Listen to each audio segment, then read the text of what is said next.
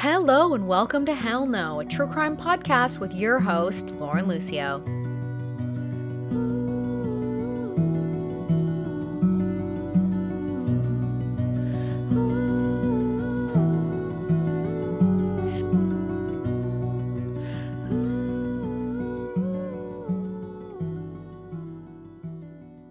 Welcome. Thanks for listening.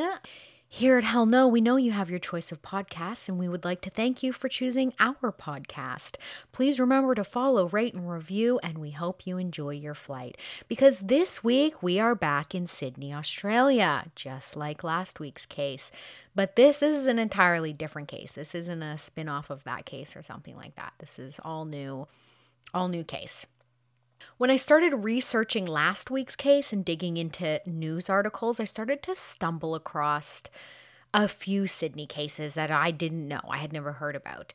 But this case, it had been mentioned to me a while ago, uh, but I never really looked into it. And then I saw an article on it and I thought, oh shit, that's the case my friend was talking about because my friend had, had mentioned it to me, but she didn't know people who were involved. She didn't know names. She just knew the situation kind of told me about it and I was like, "Whoa, that sounds crazy." But then I stumbled across an article on it and I was like, "This sounds just like what my friend was telling me about." So I started to read about it. And I was shocked to discover that when a couple was being robbed at gunpoint in their own home by an intruder and they defended themselves, they found themselves on the wrong side of the scales of justice. I always thought if an intruder breaks into your home, points a gun in your face, and threatens to kill you or your family or your loved ones, you can do whatever you need to do to stay safe and to keep those you love safe. But in Sydney, Australia, I guess that just isn't the case. Or maybe it just isn't how the court saw it in this case. I don't know if everyone listening has heard the Susan Walters case I covered. This case is it is different from that, but same outcome for the intruder. Uh, the Susan Walters case, that was an American case. She came home. A man was hiding in her dark home waiting for her. He attacked her, tried to kill her made his intentions clear that he was trying to kill her. She overpowered him, put him in a chokehold, and he died as a result of that chokehold. Susan did call him an ambulance as she was a nurse and she never wanted to kill anyone. Her her intention was not to kill this man who was trying to kill her. She was just trying to save her own life. So she she knew this man wasn't good. She was freaking out. She ran over to her neighbor's house, called an ambulance for this guy. Uh, and rightfully, she was never charged as she acted in self defense, and this was proven beyond reasonable doubt. But let's take a look at this week's case, and you will see what I mean by similar but different. But end results the same for the intruder. And this time, the person defending themselves and their loved ones, they were not allowed to walk free. Sydney, Australia, Friday, August 10th, 2018, in a suburb called Forest Lodge. 24 year old Hannah Quinn walks to a cafe around noon, gets some coffees, and walks to her 28 year old boyfriend's apartment to enjoy their Friday afternoon coffees on a nice sunny day, which just sounds so lovely and so relaxing. Her boyfriend's name is Blake Davis, Blake is an actor and Hannah studies. In Australia, they call it TAFE, but in Canada, it's more like college. TAFE is college, but in Australia, they call high school college. So I'm going to say TAFE, and now you know what I mean. So Hannah, she was a TAFE student. I'm not exactly sure what she was studying though. And Blake, he was an actor. As she was walking into Blake's home, she notices a man kind of creeping around and acting strange. And her gut was telling her something wasn't right about this situation. But sh- since she couldn't see any real danger, she just went inside. The interesting thing about gut feelings and why they are usually accurate is because our brains have a way to, to to detect slightly off behaviors and, and situations. Like if someone is lying, you can sometimes pick it up, especially if you know the person and you don't know exactly how you know that they're lying, but you know. And that's because in the background of your mind, it's picking up these subtleties that the liar is doing. Things like slightly moving their hands around, uh, jittering legs, shaking feet, body position changing, or maybe the person not looking you not looking at you the way they usually do. And there is actually an entire scientific reason for why we have these gut feelings, which absolutely fascinates me to no end. Well, Hannah, she was having this gut feeling about this creeper, but with nothing else to really go on, she just proceeded on with her day. She goes inside and is talking to Blake when all of a sudden a man with a gun wearing a black face mask, gloves, and a hoodie runs into the home and starts demanding money from them. And he is pointing a gun at Blake. The gunman is aggressive and yelling and also has a pair of brass knuckles on his fist. The intruder is showing signs of violence and rage, and Hannah and Blake are fucking terrified. The masked gunman is yelling, Give me all your fucking money over and over and over again while pointing this gun at them. Blake screamed at the intruder that they had no money in the house and in an attempt to let neighbors know he was being robbed. And then the gunman turned the gun onto Hannah. Blake courageously stepped in between the gunman and Hannah and tries to defuse the situation, but it did no good. The gunman seemed desperate to get money from the home and told them if they didn't give him money, then he was going to shoot them. And not only he knows where Hannah and Blake live, but other people do as well. Blake took this as a threat to him and his family's life. Like the gunman saying, You better do what I say. I know where you live. I know where your family lives. I'm going to shoot you. Just, it seemed like a very intense situation. In an instant, Blake was on the ground, unconscious, with blood pouring from his head. When he came to a few seconds later, he was stunned and thought he had been shot in the face. He was in blinding pain and confused. He describes the pain as horrific, searing, and throbbing. He says everything was spinning and he couldn't see because of the blood pouring into his eyes. Blake had not been shot in the face, though. The intruder had smashed Blake in the head, hitting him in the left eye, causing three fractures and severe damage to his eye. Blake had been punched with the brass knuckles. The hit was so hard and so violent, it sent Blake flying backwards. When Blake regained consciousness, he thought he had lost his eye from being shot, and then he realized he was alone.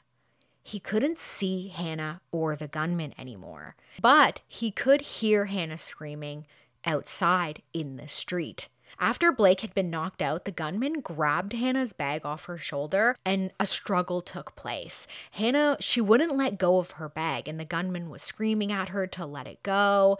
And this struggle took them outside. They were moving with this struggle, they were struggling back and forth. And eventually, the gunman got the bag and he started to run. Hannah, acting on complete adrenaline and fight or flight response, chased the gunman down. I have no background in psychology, and I, I just want to make that clear because I'm going to start talking about the brain's reaction. So I just want to make it clear I have no background in psychology. I know what I know from trying to understand my own mental health, uh, following um, therapists and counselors like therapy in a nutshell, uh, reading about mental health. That's how I know this. So some people in this situation might freeze up. Some people might try to run away or escape, and some people may fight. It's just how our sympathetic and parasympathetic response works. It's how humans have survived for thousands of years. It's activated fast when we perceive our life is at risk, and without mental training, there is no way to control it. Hannah's amygdala was calling the shots now. The parasympathetic and sympathetic reactions are another thing that absolutely fascinate me because it makes you act before you even know what you're doing.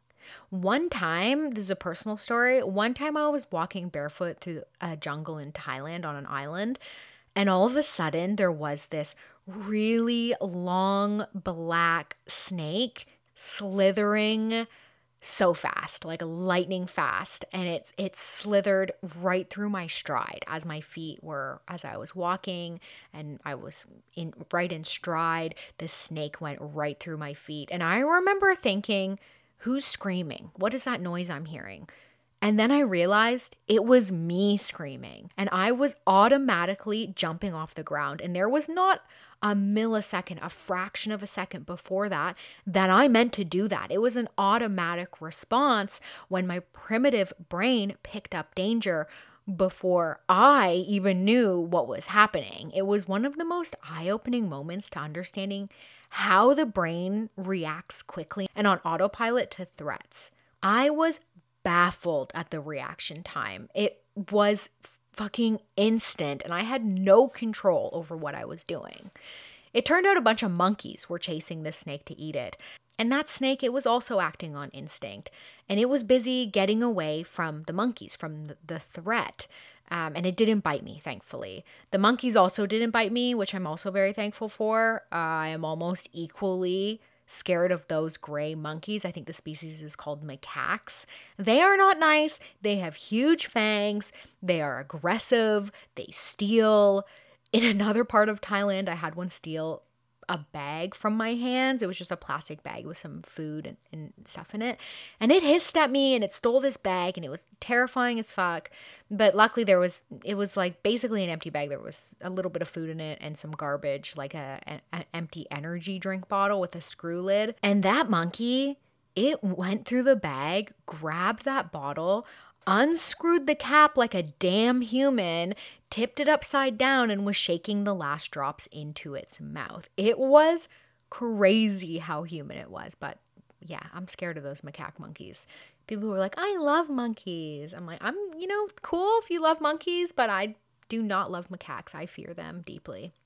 But back to Hannah though. So Hannah, she was experiencing this reaction. And the way it works is how you usually respond to threats or stress is how you will react when the amygdala takes over, when the parasympathetic or sympathetic response kicks in, the fight, flight, or freeze response. And the reason why one is stronger than the other is because it's basically your default reaction because it's been used the most. So, if you're used to running away from threats, if you're used to freezing and just trying to basically seem invisible, or if you fight, whichever one you use most, that one's the strongest because you've used it. It's like a muscle. That will be your your default mode. So to Hannah, hers must have been fight. She can't explain why she didn't just let her bag go. She she doesn't know that. But what she does know is that she was acting on instinct. She tells 60 Minutes Australia that quote, it was like my mind wasn't thinking. It was like my body just moved, unquote. And I can understand that when I think back to that snake in Thailand situation that I was in. It, feel, it felt exactly like that. My body did what it was going to do to deal with this immediate threat. And my mind it wasn't it wasn't involved at all. It wasn't invited to that party. Hannah caught up to the gunman and grabbed her bag back as she got her bag back, she says that the man tried to punch her, but she ducked out of the pathway of his fist, leading to the gunman falling to the ground. That's right, she dodged the hit. Her fight response is amazing. I'm not sure if she has a background in boxing or some type of fighting because uh, well she never said that in anything that i watched. I never read it in anything that i read about this but she seems like she would make an amazing ufc fighter Blake, who had just regained consciousness, can hear Hannah pleading with the gunman because the gunman is now on the ground and is pointing the gun up at Hannah. And Blake, he can hear these screams. He can hear Hannah screaming. He thinks Hannah is about to die. Blake, he doesn't know what's happening. He doesn't know if the gunman has kidnapped Hannah or if he's drug her outside to kill her. This is in the middle of the day. They are now in the middle of the street in the middle of the day. This is not happening in the middle of the night. It's probably around 12:31 in the afternoon at this point. So Blake can hear her screaming. Um, he can't see properly because of all the blood in his eyes, and it's most likely he's concussed. He himself would be acting on the instinctive, primitive part of his brain well concussed, and he grabs a samurai sword from his wall, which he had because he collected them. A head injury paired with an intense life or death situation could make anyone do things they wouldn't normally do. Also, Blake thinks he's been shot in the head. He doesn't understand yet that he was punched with brass knuckles and not shot. He is also thinking the gunman is going to shoot her next. And in his mind, he's thinking, he's going to kill her. He's going to kill her. He's going to kill her. He was just, that was the thought that was just on cycle over and over again in his head. He's going to kill her. He's going to kill her. He's going to kill her. So he's just acting on instincts to save Hannah's life. Blake ran out into the street and that's when he could see Hannah and the gunman. But remember, he couldn't see that well. Um, and it looked to him like they were in some type of tussle. There was a fight going on. He couldn't see exactly, so Blake runs up to the gunman with the samurai sword in his hand and cracked the gunman over the head once with the samurai sword to save Hannah's life. Blake says he cannot recall doing it. He doesn't remember the exact moment he swung that sword and hit the gunman. He doesn't deny doing it, it's just he can't actually remember that specific moment. And it is possible his brain blocked it out because it's so traumatic. But he also had a head wound and it was a very high stress situation. The gunman laid down for a moment, then started to get up. So Blake and Hannah ran, thinking the gunman was coming after them again. Since this was in the afternoon, neighbors could see everything happening, and a call was made to 911 saying there's a gun on the ground, a man has just been attacked and is bleeding, and uh, the, the person making the phone call is pleading with police to hurry. It's important to note the gun on the ground, as this is going to come back up later. It's clear the 911 caller is scared of the man who has just been attacked because she says, Oh my God, he's trying to stand up, and she sounds terrified. The gunman does get back up, and Blake and Hannah want to put as much space between them and him as possible. The gunman tried to walk down the street, but ended up stumbling and bleeding a lot before dying from the sword injury to his head. The samurai sword sliced into the gunman's head two centimeters deep and 25 centimeters long. I believe the reason this case went from an open and shut self defense to a lengthy court battle is because of not only the weird Australian laws around self defense and home invaders, but also what happens next. Blake and Hannah, they didn't call police, they didn't call 911 uh, for the wounded attacker. Blake hid the weapon in the backyard, packed a bag with $21,000 of cash. Uh, he also, in that bag, put five sets of nunchucks and a toy BB gun. And he and Hannah they basically fled for lack of a better word. Blake and Hannah, they don't believe they were fleeing. They see it as they were running away from a dangerous man who was out to rob and kill them. The bag with $21,000 in it was found by police nearby. Hannah and Blake had abandoned it, and I'm not sure if they forgot it where they were hiding. They were hiding in like a laneway, or if they weren't thinking clearly and thought it was a good idea to leave it. I'm not sure. They claim that money had nothing to do with weed, which we're going to talk about later. This only strengthens the thought they were not thinking clearly. This is not making any sense. It's in this part of the case I started to think something fishy was happening here. My first thought was, what the hell is going on?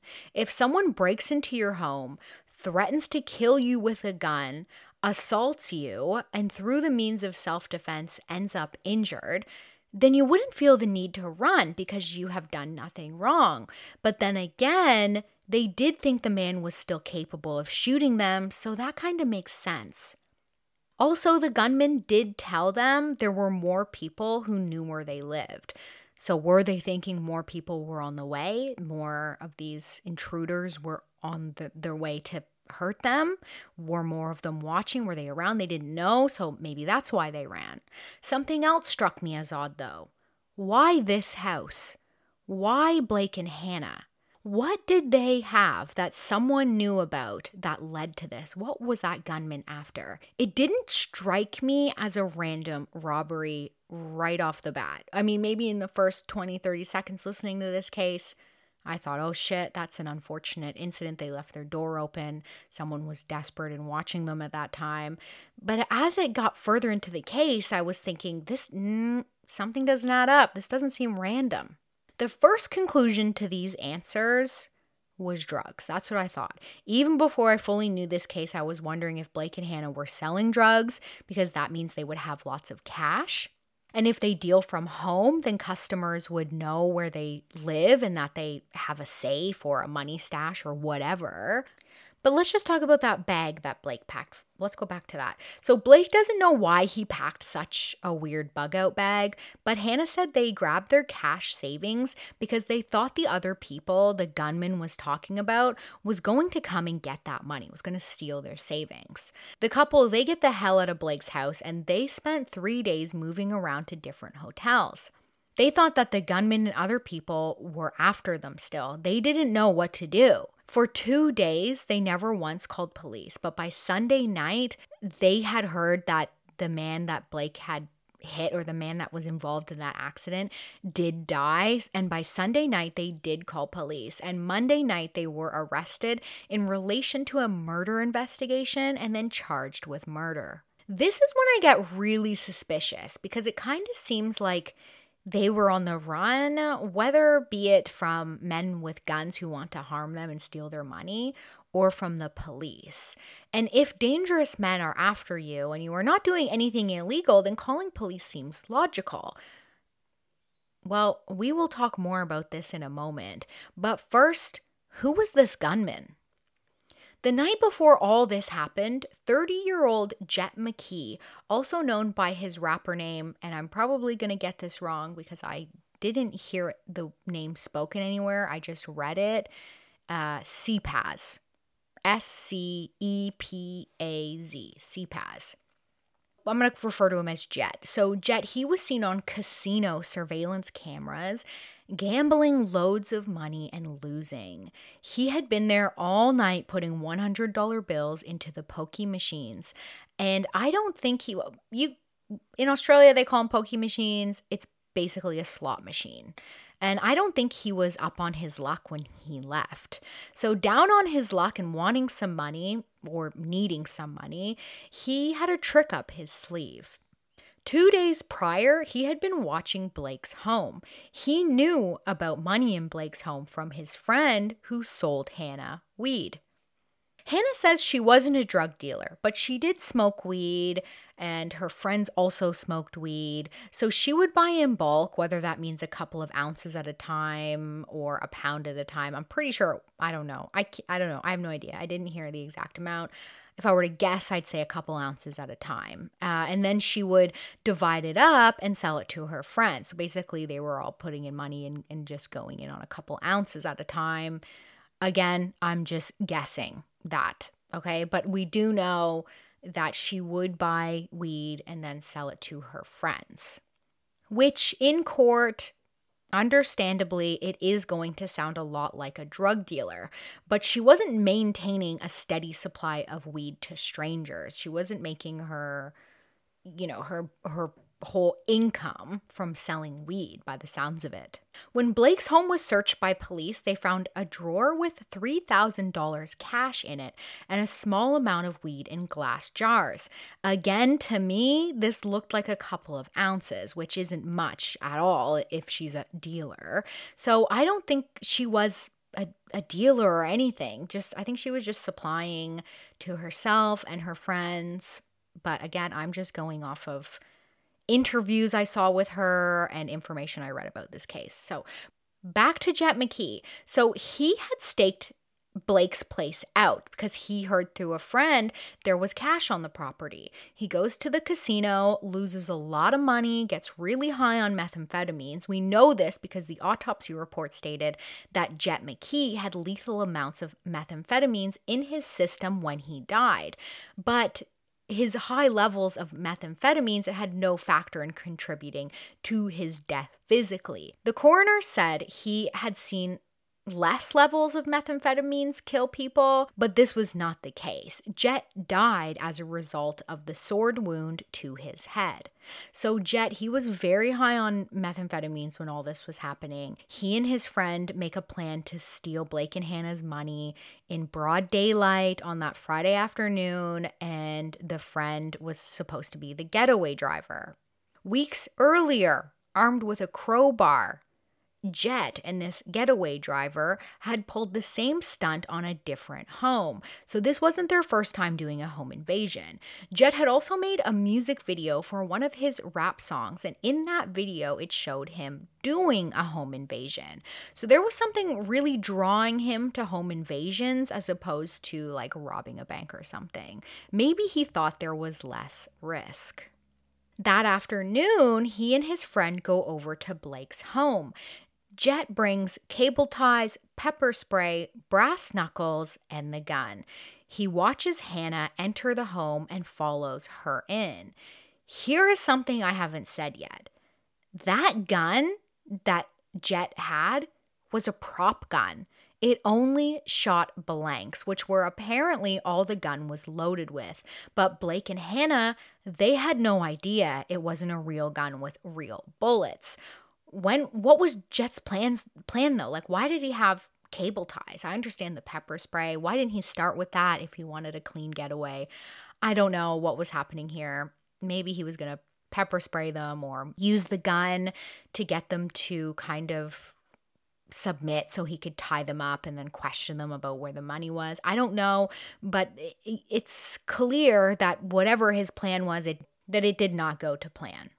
In fact, we know not all went according to plan, and the getaway driver never came out to help. And on the 60 Minutes interview, they said that the guy who was the getaway driver is currently in prison overseas and cannot be named. So we have no idea who that guy was, um, but he was never seen during this home invasion.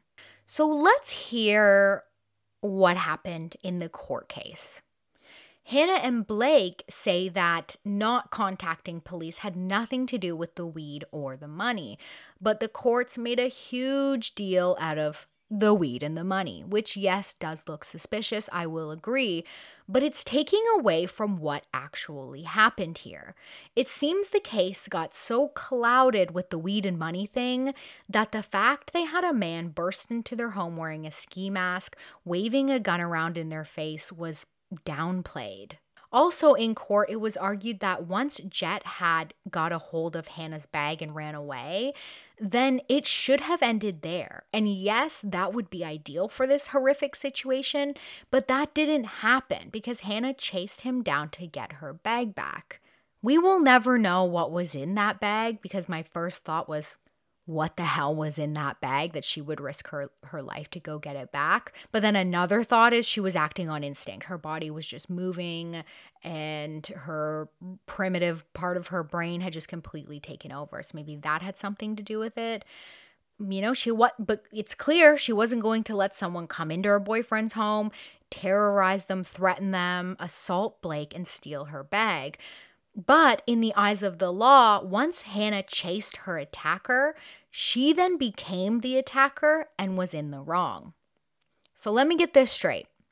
Someone can point a gun in your face, threaten your life, rob you, bash your loved one in the face with brass knuckles, and as soon as they turn around, the crime is over, and if you chase them or hit them, then the attacker is now the innocent victim and the person who was just attacked is the criminal. What the fuck? What what the fuck? Okay, when should you defend yourself? When the gun is directly in your face? When they have murdered you? I don't know. The it, oh man, these Australia's just crazy with this self defense thing. I couldn't figure it out. The plea of self defense seems to be very, very complicated in a court of law in Australia. Basically, it was argued since Jett was out of the home and running down the street, Hannah and Blake had no reason to defend themselves. But the gunman had what was rightfully Hannah's, and Hannah was just trying to get it back. I mean, Go ask police how many stolen bags they actually get back with everything inside still from a robber. I would guess, if I were to just guess a crazy number, I would guess zero. So, yes, Hannah pursued the robber to get her bag back, not to kill him. That seems like fact.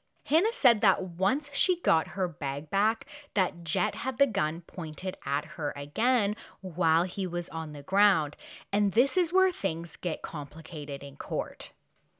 If they could prove Hannah did in fact have the gun pointed at her and thought that she was going to be shot, then what Blake did may have been self defense and not been seen as excessive, or maybe it would have. I don't know. But the court, they did not side with Hannah on this. So we we won't ever know what would have happened if the court did believe Hannah. The judge said that eyewitnesses didn't see the gun being pointed at her, but the same eyewitnesses also didn't see the sword in Blake's hand, some saying it was a stick. So, how close were these eyewitnesses? They weren't even close enough to make out that it was a sword in Blake's hand. So, how close were these eyewitnesses? I'm not sure, but not close enough to make or break a trial, in my opinion. But the judge had a different opinion and claimed that she believed Jett did enter Blake's home with a gun and threatened them with it inside, but believes he only had the gun on his body, like in his pants or wherever on his body, when Hannah chased him, and not in his hand, even though the gun was found laying on the road near where the outside attack had happened. The judge says he probably dropped it when the struggle on the road happened. To me, this makes no sense. The judge thinks that Jett took the time to put the gun in his pocket and then run with it in his pocket. Have you even ever put your cell phone in your pocket and then tried to run? It's bouncing. Sometimes it can bounce out. I don't know. It it just doesn't make sense that he that he didn't have it in his hand. I mean, he was just pointing it at Hannah when he ripped her bag away from her. Uh, when would he have time or the frame of mind to conceal the weapon on his body in the seconds it took to run from the home to the street? There was no argument about whether there was a gun or not. The argument was did Jett have the gun pointed at Hannah when Blake hit him with the sword, delivering the fatal blow to Jett's head? And to this, the judge said no. Jett did not have the gun pointed at Hannah and did not pose a threat to her when Blake killed Jett. In short, this wasn't self defense in the court's eyes, and also the judge believed that Blake acted with excessive force. The excessive force thing that really stuck. That really, really, really stuck to Blake's case hard. Hannah was incredibly shook that the judge is calling her a liar and won't believe her. The fact of the matter is, Hannah and Blake both had that gun pointed directly at them and death threats being yelled at them moments before in the house. And Blake, he believed he had been shot in the face already and truly believed Hannah was next. Blake says he never intended to kill or even hurt Jett McKee. He only wanted to save Hannah from what he perceived to be that her life was in immediate danger. He wanted to save her from this life threatening situation. The courts also were stuck on the issue of Blake and Hannah fleeing the crime scene, which I will admit does not look good. Police always say innocent people don't run, but it's safe to say both Hannah and Blake, they were not in the right frame of mind. I truly believe had they not run, this case would have had a different outcome. Blake was initially charged with murder, and then that was dropped to manslaughter using excessive force. And when it came for the jury to have their final word, he was found guilty. Hannah on a later court date, was found guilty of accessory to manslaughter after the fact. So, all of this court stuff took about three years, maybe a little bit less, but their sentencing was held shortly after they were charged. So in 2021, Blake ended up with a two year and nine months prison sentence, eligible for parole only after that amount of time, but not before, with a maximum of five years and three months. He was then refused bail and couldn't appeal the sentencing. Blake could potentially be out of prison by 2023. Hannah was sentenced to two years community corrections order, and I'm not entirely sure what that entails, but it does mean she will not go to prison. Whether or not charges were laid because of the weed police found in Blake's home, I'm unsure of. I'm also unsure if they got back the $21,000 in cash savings. I'm assuming to do that, they would have to provide exactly how the money was obtained legally and not from weed. Blake and Hannah, they say it was savings for a vacation, and that's all I know about that. Blake and Hannah wished that day never happened. Blake never wanted to take a man's life, he never knew he was capable of that. And he does feel for the family of Jett McKee, and he does have a lot of remorse for the what had happened. Hannah told 60 Minutes that she is grateful Blake defended her, but she is also forever heartbroken and tortured that a life was lost as a result.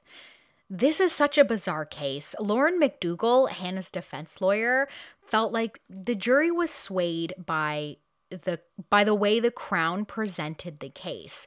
And she says that the crown really focused on the drugs and money and it made it seem like a turf war instead of a home invasion. Lauren also says the weapon blake used may have also shocked the jury and wonders that if he would have used something else would the jurors had seen this differently the samurai sword was in a lot of news article headlines that I read. The media really made that weapon front and center of this story. The Crown tried to make it look like Blake murdered Jett McKee to send a message to anyone getting the idea of robbing a drug dealer, but the judge didn't share that opinion. At the end of the day, the court has spoken, and what's done is done. Let's just briefly look at another self defense case in Australia, but in a different state. This one happened in Melbourne, so different state, different city. There was no money or drugs involved, and the person who killed the home invader didn't run. In 2015, a 49 year old ex US Special Forces military man named Russell Harrison was living in Melbourne with his family. One day, he heard horrific screams coming from his neighbor's home and he jumped into action. As he approached the home, he saw an intruder was strangling the woman who lived in the home, and he immediately busted in and got the intruder off the woman. And then he and the intruder started to fight. The intruder then started to strangle Russell, but Russell is trained special forces and got the intruder to release his grip after shoving his thumb into the assailant's eye. Once the intruder released, Russell got the man into a sleeper hold, and the man ended up dying. Police arrested Russell and charged him with murder. Russell couldn't believe what was happening. They said, Look, you're under arrest for murder. He said, That was not murder, that was self defense. He was a hero. He saved his neighbor, and now he is under arrest for murder. Russell was asked in an interview what he thought would have happened had he not heard his neighbor's screams and ran over to help her. And he wholeheartedly believes that his neighbor's children would have came home to find their mother dead on the kitchen floor had he not intervened. When the coroner's report came back, it read that the intruder was on drugs. They didn't specifically say what drugs, they just said drugs. And the drugs paired with the sleeper hold gave the intruder a heart attack. It took over 18 months before Russell got off the charges and was completely cleared. During that time, his business started failing and clients were canceling. He had to use all his savings, including retirement funds, just to survive. He did potentially save a life, but in doing so, he unintentionally took a life. Just like in Blake and Hannah's case. These situations are sad and everyone involved is affected. No justice is served, lives are lost, and families are heartbroken. In these cases, the deaths seem to be an accident while acting on pure instinct in a stressful situation to save an innocent life. Ugh, I get a headache thinking about the philosophy involved in this because no one can take a life that doesn't belong to them. But at the same time, that was never the intention. The intention was to save someone. Okay, well, that concludes this week's episode. Thanks for listening. Please follow, rate, and review the podcast on whatever platform you are streaming on. I noticed a lot of you are listening on Stitcher. So thank you for finding my podcast. It is new to Stitcher and it seems to be really taking off. If, um, yeah, so if you're new here, to Hell No, a true crime podcast. Um, we do have an Instagram if you want to follow us there at Hell No underscore a true crime podcast, uh, being all one word. I don't know why I say us. It's only me. I'm a one woman show over here. I do all the research, I do all the writing, I do all the recording, I do all the editing, I do uh, everything. I do everything. So we are a one woman show, but I say us and I don't. Thanks for listening and see you next week. Bye.